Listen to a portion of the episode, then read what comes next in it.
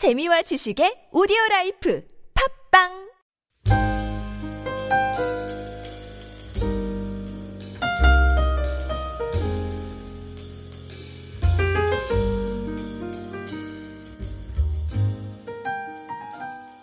새벽에도 하나님께서 우리에게 풍성한 은혜로 채워줄 줄로 믿습니다. 하나님께서 이 땅, 아, 예수님께서 이 땅에 오신 목적을 한마디로 우리가 정리를 한다고 하면은 하나님 나라에 대한 어, 선포와 전파일 것입니다. 병자를 치유하고 또한 죽은 자를 살리시는 일들은 모두 하나님 나라에 전파하는 그 과정 속에서 일어나는 것들이었습니다. 특별히 복음서 곳곳을 우리가 보면은 예수님 사역의 핵심에 대한 부분들을 하나님 나라를 전하시는 것이라고 그렇게 말씀을 하고 있습니다. 그런데 이 중요한 하나님의 나라에 대한 부분들을 사실 정작 우리가 이것에 대해서 명확하게 하나님 나라가 무엇이냐라는 것에 대해서는 잘 개념을 잡지 못한다라는 것입니다. 일반적으로 생각했었을 때 하나님 나라라고 이야기하면은 우리는 천국에 대한 부분들을 생각합니다. 죽어서 가는 곳, 해븐이라고 이야기도 하기도 하죠. 어, 세상 사람들도 이것에 관심이 참 많이 있습니다. 하나님 나라에 대한 관심이 많이 있는 듯 합니다. 조사해 보니까요. 시사 주간지 뉴스위크죠. 1800, 아, 1989년도에 헤드라인으로 해븐이라는 것을 다루기도 했습니다. 1997년도 타임지에서도 이 해븐이라는 주제로 다루고 있기도 하였고요. 또 CNN에서는 미국인들 대상으로 설문을 조사를 하는 것이 해븐에 대한 설문을 조사하기도 했습니다. 그 설문이 참 재미있습니다. 천국의 존재를 믿느냐라는 그 질문에 81%의 이 미국인들이 사람들이 어, 나는 천국에 있다는 존재, 천국의 존재에 대해서 믿는다라고 그렇게 응답을 하였습니다. 그럼 과연 천국에는 어, 무엇이 있을까라는 질문을 던졌습니다. 그랬을 때 93%의 사람들이 어, 천국에는 천사들이 있다라고 그렇게 대답합니다. 그리고 또 79%의 사람들은 베드로가 거기에 있을 것이다라는 거. 한20% 이상 사람들은 베드로가 천국에 못 간다라고 그렇게 생각하는 것 같기도 합니다. 43%의 사람들은요, 천국에는 하프가 있다라고 그렇게 합니다. 또 36%의 사람들은요, 헤일로, 후광이라고 하죠. 천국에는 이렇게 빛이 비친다라는 후광이 있다라고 그렇게 이야기를 합니다. 그렇다면 당신은 천국에서 친구들과 가족들을 천국에서 만나 겠습니까? 라는 그 질문에 88%의 사람들이 그렇다라고 하는 것이죠. 물론 믿지 않는 사람들이고 크리스찬들이 아니지만은 그들은 내 천국에서 나의 친구들과 가족들을 그곳에서 만날 수 있다라는 그런 믿음을 갖고 있습니다. 단 5%만이 아니다라고 하는 것이죠.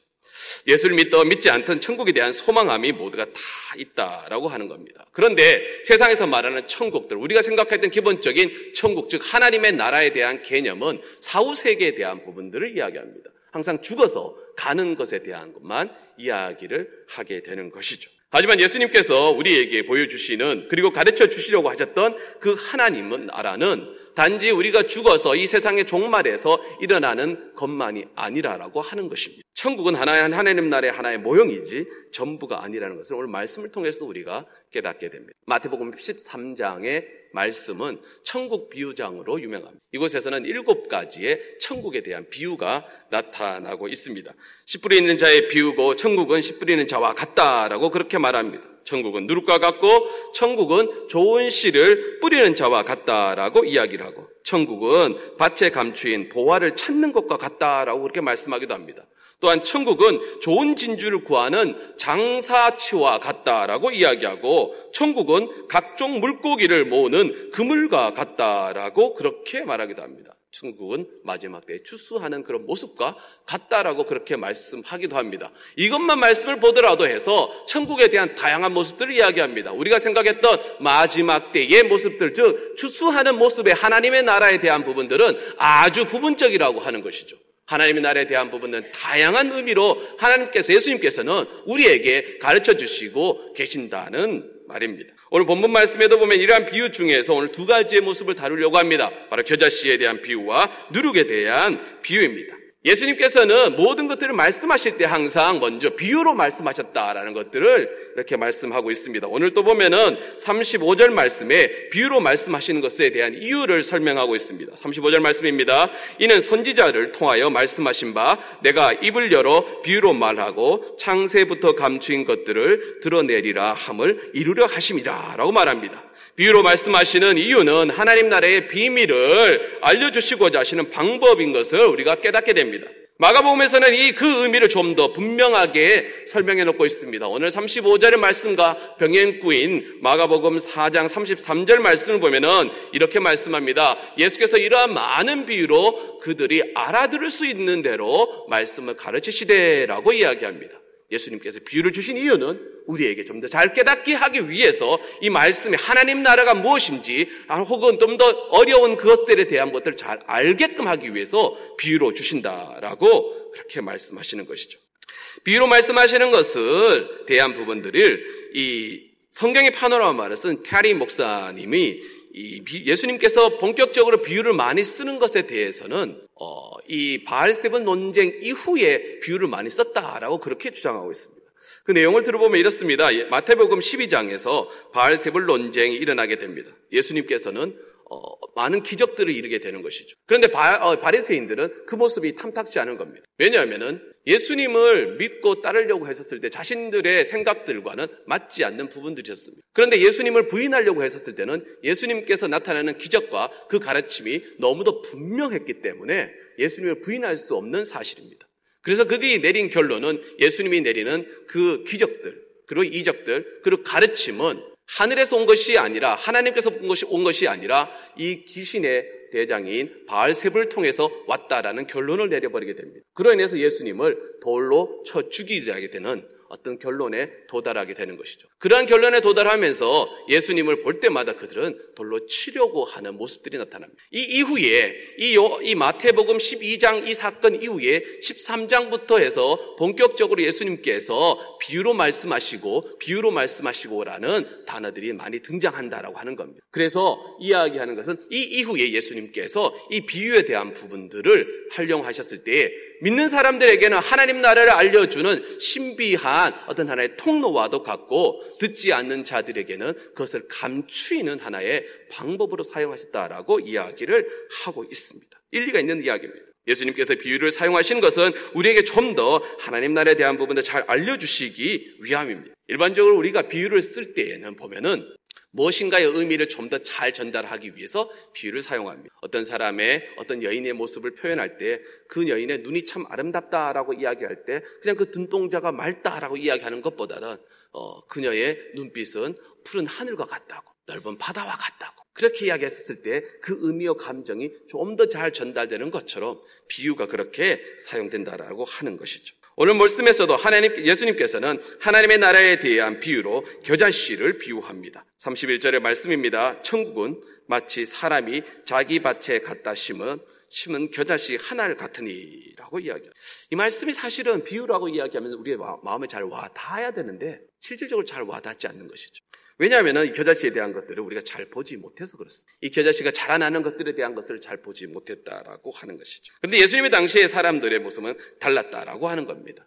이 겨자씨라는 것이 굉장히 흔한 것이었다는 것이죠. 만약에 제가 자란 곳에서 예수님께서 오셨다고 한다면은 아마 예수님께서는 하나님 나라에 대한 비유를 하셨을 때에 이렇게 이야기할 수도 있을 것입니다. 하나님 나라는 심은 콩과 같으니 라고 이야기하고 있다는 거예요. 저는 어릴 적에 시골에서 자랐습니다. 너무너무 깡스온 시골에 자랐어요. 주변에 곳곳에서 집집마다 널려 있는 것들이 어, 이 콩들이 많이 심겨져 있었어요. 너무나 많은 콩들이 있었죠. 길가나 혹은 집집의 곳곳에 콩이 심겨져 있었습니다. 제가 너무나 편안하게 다 볼 수 있고 이해할 수 있는 것은 콩이 심겨서 자라져 나는 모습들을 쉽게 바라볼 수 있다는 겁니다. 이스라엘의 겨자씨가 그러한 것이었습니다. 쉽게 볼 수 있었습니다. 그 씨앗은 우리가 잘 아는 것처럼 너무너무 작은 씨앗입니다. 그런데 그 씨앗을 심고 시간이 지나서 잘 자라게 되면은 3m, 4m 정도의 이 작은 나무들로 성장하게 됩니다. 그 말, 그 나무 위에는 아주 작은 씨앗인데 이것이 자라나서 거기에는 새들이 앉을 수 있는 어떤 그런 안식처까지 제공한다라고 말합니다. 이것이 무엇을 이야기를 하는 것일까? 작은 씨앗이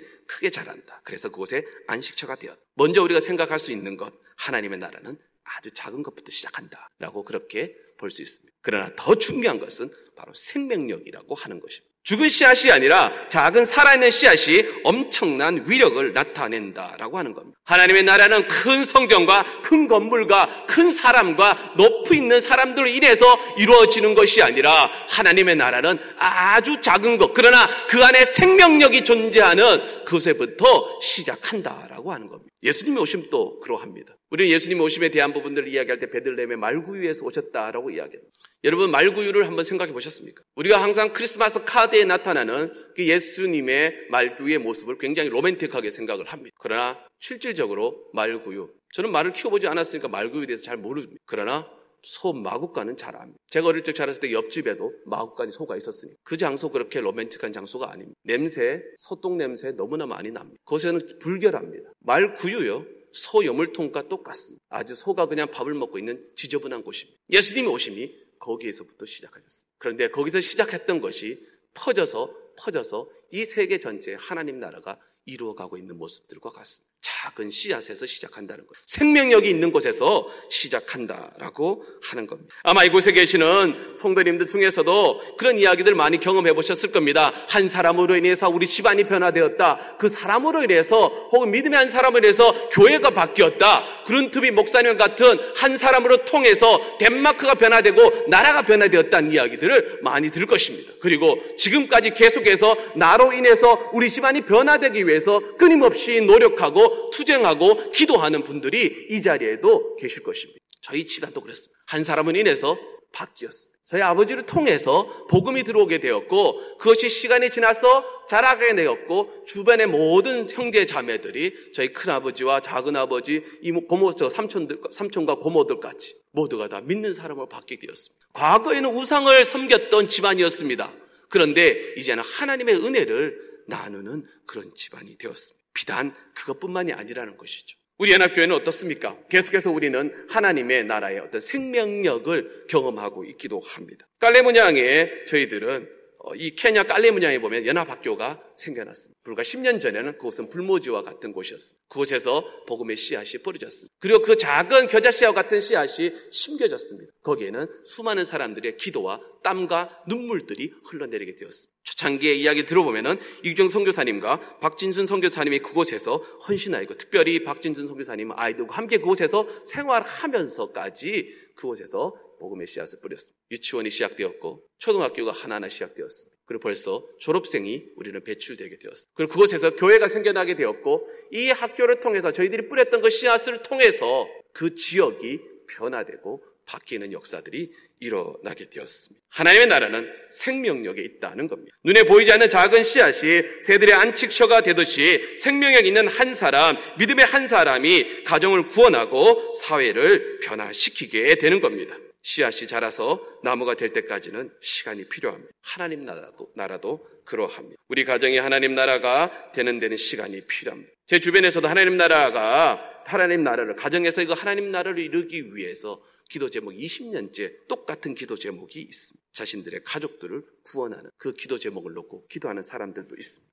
참 궁금한 것은 왜 이렇게 우리 가정에 대해서 가족 구원이 어려울까라고 하는 겁니다. 정말 다른 사람들은 전도를 잘 하는데 내 가정의 친지들과 가족들에 대한 구원들, 친구들에 대한 전도는 사실 잘 되지 않는다라고 하는 것이죠. 그래서 흔히 이야기합니다. 예수님도 어, 친척들에게 무시당하고 배척당했다라고 이야기를 하기도 합니다. 그런데 그것은 이유는 그들은 서로 서로가 너무나 잘 알기 때문에 그러한 오랜 시절부터 이 사람에 대해서 잘 알았어요. 예수님께서 고향에서 배척당하신 이유도 예수님에 대해서 사람들은 너무너무 잘 알고 있었어요. 그런데 그 예수님이 갑작스럽게 하나님의 은혜를 경험하게 되면서 혹은 하나님이 이제 사역할 일이 시작되면서 능력을 나타내고 놀라운 가르침을 이야기하니까 그 자체를 인정하기 싫었던 것. 그러니까 예수님을 그렇게 받아들이지 못하게 되었고 고향에서 배척당한다는 것. 우리의 가정들도 그렇지 않습니다. 갑작스럽게 예수 믿고 그 안에서 내가 복음의 씨앗을 뿌리려고 이렇게 하는데 잘 되지 않습니다. 너무 잘 알고 있기 때문에 그럼 설마 네가 얼마만큼 그렇게 잘하나 보자. 라고 그런 마음도 있겠죠. 1년, 2년 되어서 이런 열매가 잘 나타나지 않기 때문에 쉽게 포기하게 되고 또한 좌절하게 된다라고 하는 것. 그런데 그 열매를 경험하기 위해서는 생명력이 있어야 되고 썩어져 가야 되고 그 안에 기다림이 필요하다라고 하는 것. 내가 변화되어야만 영향력이 있어야만이 주변을 바꿀 수 있다. 두 번째 비유가 바로 이 누룩 비유가 이 영향력에 대한 이야기입니다. 천국은 가루 서 말에 넣어 전부 부풀게 한 누룩과 같다라고 33절에서 말씀합니다. NIV 성경에서는 이것을 60파운드의 밀가루에 이스트를 넣은 것을 부풀 이스트, 를 넣어 부풀게 한 것이다라고 그렇게 말을 합니다. 영향력을 말합니다. 작년 여름에 쯤에 제가 이 요리에 약간 심취했었습니다. 보기와 다르게 굉장히 제가 섬세하거든요. 그래서 요리를 이게 좀 한번 해보겠다. 단지 그렇게 시작하게 된 거는요. 이 요리하는 남자가 섹시하다라는 그 단어가 이렇게 약간 꽂혀서 나도 한번 요리를 해보겠다라는 그런 생각을 들었습니다. 그래서 특히 제가 좋아하는 빵에 이렇게 좀 심취하게 되었어요. 저는 생각에 빵은요, 그냥 밀가루 반죽해서 오븐에 집어넣으면 빵이 나온다라고 생각했습니다. 좀 더 이제 저는 좀 지식이 좀 더 있을 거니까, 있으니까요. 아, 이스트 정도를 넣으면은 그냥 그렇게 부풀어서 빵이 되겠지라고 생각했습니다. 그런데 이게 참 신기하다는 것이죠. 빵을 만들면은요, 한 덩어리 빵을 만들 때 한 1, 2g의 이스트만을 넣고 나면은 이것이 시간이 좀 있어야 된다는 숙성의 과정이 필요하다는. 그래서 한 2시간, 3시간 숙성하게 되니까 처음 덩어리는 이런 덩어리에 이 밀가루 덩어리였는데 한 3시간 정도 지나니까 얘가 완전히 성격이 다른 종류의 이 반죽이 되는 겁니다. 거품이 올라오기 시작하기. 처음에는 변화가 나타나지 않는데 한 두, 한 시간 정도 지나면서 조금 조금씩 거품이 올라오기 시작하고 이 두 시간 정도, 세 시간 정도 되니까 거품이 확 올라오면서 이, 이 밀가루 자체가 난리가 나는 겁니다. 그래서 완전히 바뀌어 있는 성격이 완전 다른 부분들이죠. 남자분들은 지금에서 이 전혀 무슨 말인지 잘 모르시죠? 이런 것도 해보셔야 돼요. 제가 그걸 하면서 참 신기하게 느꼈습니다. 어떻게 이 조그만 이스트가 이 큰 덩어리를 순식간에 바꿀 수 있을까? 한 두세 시간 사이 정도 되는데 이것들을 완전히 어떻게 뒤바꿀 수가 있을까? 영향력이라는 것. 살아있는 이 종균이 시간이 지나게 나면서 옆을 점점 바꾸기 시작하는 겁니다. 처음에는 잘 모릅니다. 그러나 변화가 나타나지 않습니다. 그런데 조금 조금씩 주변을 바꾸기 시작하고 이것이 순식간에 퍼져나가게 되니까 걷잡을 수 없이 이것들이 막 거품이 일어나면서 전혀 다른 형태의 처음에는 밀가루 덩어리였었는데 이제는 빵을 잘 구울 수 있게끔 돼서 맛있게 잘 부풀어 오르는 그런 종류의 밀가루로 바뀌어져 버린 것들을 보게 되는 거예요. 하나님의 나라도 그렇다라고 하는 것입니다. 천국은 누룩과 같다라는 것은 영향력을 말합니다. 작은 누룩이지만은 엄청난 밀가루를 변화시켰습니다. 처음에는 더디지에 나타납니다. 저항도 생깁니다. 그런데 시간이 지나니까 발효, 가 되고 바뀌어진다는 겁니다. 하나님의 나라는 천국은 이 땅의 천국을 경험한 사람들의 성도를 통해서 이 땅의 천국으로 막 만들어져 간다라고 하는 것입니다. 우리 삶에 대한 영향력을 이야기를 하고 있습니다. 그런데 문득 질문이 하나 됩니다. 그렇다면 나는 이 땅에서 천국을 어떻게 경험할 수 있을까라고 말합니다. 누가복음 17장 21절에 주님은 이렇게 말씀하십니다. 하나님의 나라는 너희 안에 있다라고 말씀하십니다. 어디 멀리 있는 것이 아니라 하나님의 나라는 우리 안에 있다라고 말합니다. 말씀대로 하면은 우리 안에 하나님의 나라가 이미 존재한다라고 하는 겁니다. 그런데 왜 우리는 그 삶을 누리지 못하는 걸까요? 그것에 대한 힌트는 니고데모와 예수님의 대화를 통해서 우리가 얻을 수 있습니다. 요한복음 3장에는 니고데모 예수님의 대화가 나타납니다. 이스라엘의 랍비 니고데모가 밤에 한밤중에 예수님을 찾아왔습니다. 그것은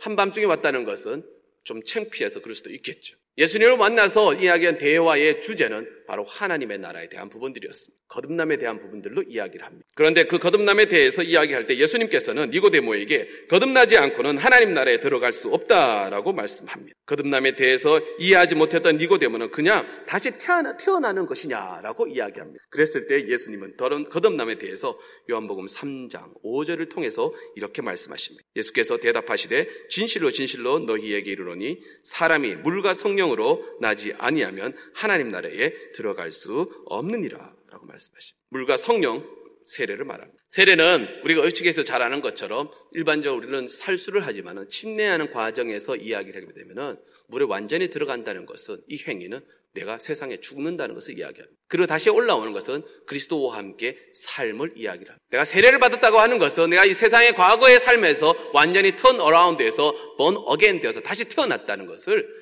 의미하고 있습니다. 성령을 말하는 것은 그래 너무 잘하는 거죠. 하나님의 영을 이야기. 하나님의 나라는 거듭남을 통해서 나는데 그 거듭남은 물과 성령 즉 세례를 통해서 성령을 통해서 우리가 거듭남다라고 그렇게 말합니다. 세례는 내가 받습니다. 그런데 성령님의 내주하심에 대해서 확신하기 어렵다고 하시는 분들도 있습니다. 정말 과연 성령님이 내 안에 내주하실 스스로 한번 자문해 보십시오. 예수님이 나의 주인이십니다. 예수님이 나의 구주이십니다. 예수님은 하나님의 아들이시며 구원자이십니다라고 고백할 수 있고 그것을 스스로 확인해 보시면 됩니다. 고린도전서 12장 3절 이렇게 말씀합니다. 성령으로 아니하거든 누구든지 예수를 주라고 할 수 없느니라. 우리가 예수님을 나의 구주라. 예수님이 나의 주인이십니다. 라고 고백하는 그 고백이 진심 어린 고백이 내 마음속에 터져 나온다는 것은 그것은 성령님을 통해서 역사하시는 사건. 그리고 그 고백이 나의 진심의 고백이 나타날 때에 내 안에는 성령님이 내주하시고 있다는 것입니다. 그 고백이 나오게 되었을 때에 그 고백을 하게 되었을 때에 우리는 천국을 누릴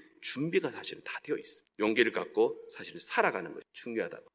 크리스천 타임즈에서 2015년 4월 4일자에 라이프웨이 리서치에서 전화 통화를 통해서 설문조사한 것을 발표해서 실어 놓았습니다. 미국 사람들을 대상으로, 미국 시민을 대상으로 교회에 대해서 어떻게 생각하느냐라는 질문을 하였습니다. 55%의 사람들이 교회는 쇠락하고 있다라고 말합니다. 복수적인, 복수의 답을 하는 것이 허용되어서 51%의 사람들은 교회는 죽어가고 있다라고 그렇게 말을 합니다. 세상 사람들이 보는 시각입니다. 반면에 36%의 사람들만이 교회는 성장하고 있다라고 그렇게 이야기를 합니다. 3분의 1 정도가 성장한다고 이야기하고 3분의 2 가까이 되는 사람들은 교회는 죽어가고 있다라고 그렇게 보고 있습니다. 그래서 성도들의 시각이 아니라 일반적인 시각을 나타내고 있습니다. 이러한 통계치가 나오게 된 것, 뭐 우리라도 그렇게 별 차이가 없을 거라 생각이 들게 됩니다. 성도들의 삶의 능력이 없어져 버렸기 때문에 그러한. 오늘 본문 말씀에서 말씀하시는 두 가지 비유는 같은 맥락으로 볼 수 있다는 것이. 생명력이 있어야 영향력도 있다는 것입니다. 생명력이 없으면 영향력도 없다라고 하는 것입니다. 영향력이 없으면 죽은 것입니다. 우리 안에서 하나님의 나라를 실천하면서 살아가려면 먼저 내가 하나님 나라를 경험해야 될 것이며 두 번째는 그 경험한 것들을 내 안에 머물러 두고 있는 것이 아니라 그것을 흘러 보내야만이 계속해서 그 은혜를 경험하게 된다라고 하는 것이죠. 내가 먼저 평안함을 누리고 하나님의 은혜를 누릴 때에 하나님의 나라를 경험하게 되는 것입니다. 그것을 계속 유지하기 위해서는 흘러 보내야 한다는 겁니다. 혹시 여러분들 중에서 커피숍에 갔었을 때에 누군가 미리 커피 값을 내어놓고 가서 내가 그냥 공짜 커피를 마신 적이 있습니까? 미국에서 가끔 그런 일들이 있다라고 합니다. 제가 어, 이 지난 우리 지지난 주에 우리 청년들과 함께 수련회를 다녀오면서 어, 이 부분들에 대해서 생각을 하고 아이들에게 조금 물어봤었습니다. 설교하기 전에. 그런데 몇몇 친구가 그런 것을 당했다라고 하는 것이죠. 저는 저만 그런 생각을 하고 있는 줄 알았더니 저 훌륭한 생각을 갖고 있는 사람들이 꽤 있더라고요. 그래서 자기들이 커피숍을 갔었는데 보니까 누가 값을 지불해 놓고 있었다는 겁니다. 그래서 그 커피를 그냥 이렇게 공짜로 마셨다는 겁니다. 그래서 질문했습니다. 그럼 너 기분이 어떠냐고. 하루 종일 뭔지 모르지만은 단 한 2불, 3불짜리 커피였는데 굉장히 기분이 좋았다라고 하는 겁니다. 어떤 친구는 또 이야기합니다. 자기가 이렇게 톨 지나가는데 앞 사람이 자기가 뒷 사람의 뒤에 있는데 그 톨비를 그냥 내줬다는 것이죠. 누군지도 모릅니다. 그러나 조그만 선의를 베풀었다고 하는 것이죠. 그러면서 제가 우리 친구들에게 그 이야기를 했습니다. 하나님 나라를 이야기를 할 때에 우리가 큰 것에서 있는 것이 아니라 작은 것에 대한 부분 실천의 방향으로 우리도 한번 그렇게 해보면 어떻겠냐라고 이야기했습니다. 한 80명의 청년들이 함께 있었습니다. 그래서 오늘 내려가서 이제 주일날 내려가게 되면은 예배를 드리고 나면은 분명히 너희들이 친구들과 함께 커피숍을 가고 식사를 하게 될 터인데 너희들이 미리 커피숍에 한 번씩 한 2불짜리, 3불짜리 돈을 미리 내놓으면 어떻겠냐라고 그렇게 제안했습니다. 별거 아닌 것 같죠? 그런데요, 80명이 이 둘루스 지역에 곳곳에 커피숍에 가서 2불, 3불씩 미리 커피를 돈을 내놓았습니다. 그럼 어느 불특정 다수의 20, 80명의 사람들은 자기가 그것을 경험하게 됩니다. 그렇게 경험하게 되면요. 어느 누군가는 마음속에 감동이 와서 나도 그렇게 해야지라는 그런 마음이 생기게 되는. 이런 이야기들을 어, 했었는데 몇몇 친구들이 지난주에 와서 이야기를 합니다. 지나가다가 목사님 그 말씀이 생각났었습니다. 그래서 어, 밥을 먹으러 들어갔는데 보니까 우리 교회 청년들 같았습니다. 우리 청년닷컴 애들인 것 같았습니다. 그래서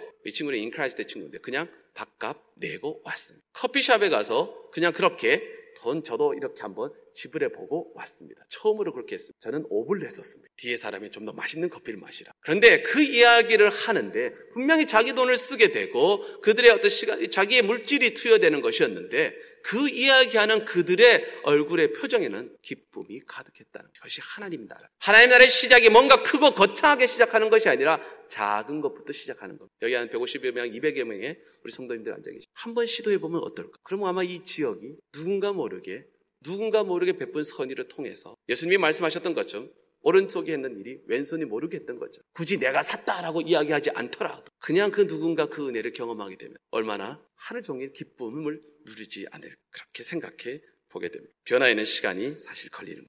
겨자씨가 자라는데도 시간이 걸리고 이스트가 발효하나서 밀가루를 변화시키는데도 시간이 걸립니다. 그렇기 때문에 포기하지 마십시오. 타협하지 마십시오. 내가 믿음을 갖고 이 땅에서 하나님 나라를 실천하고자 할 때에 하나님께서도 도우시고 성령님께서도 함께 도와주실 줄로 믿습니다. 하나님 나라에 대한 고민을 하고 묵상하는 도중에 주중에 이것이 하나님의 나라의 모습이다 고민하는 주중에 아, 이것이 하나님의 나라의 모습이 아닐까라는 어떤 그런 모습들을 하나 보게 되었습니다.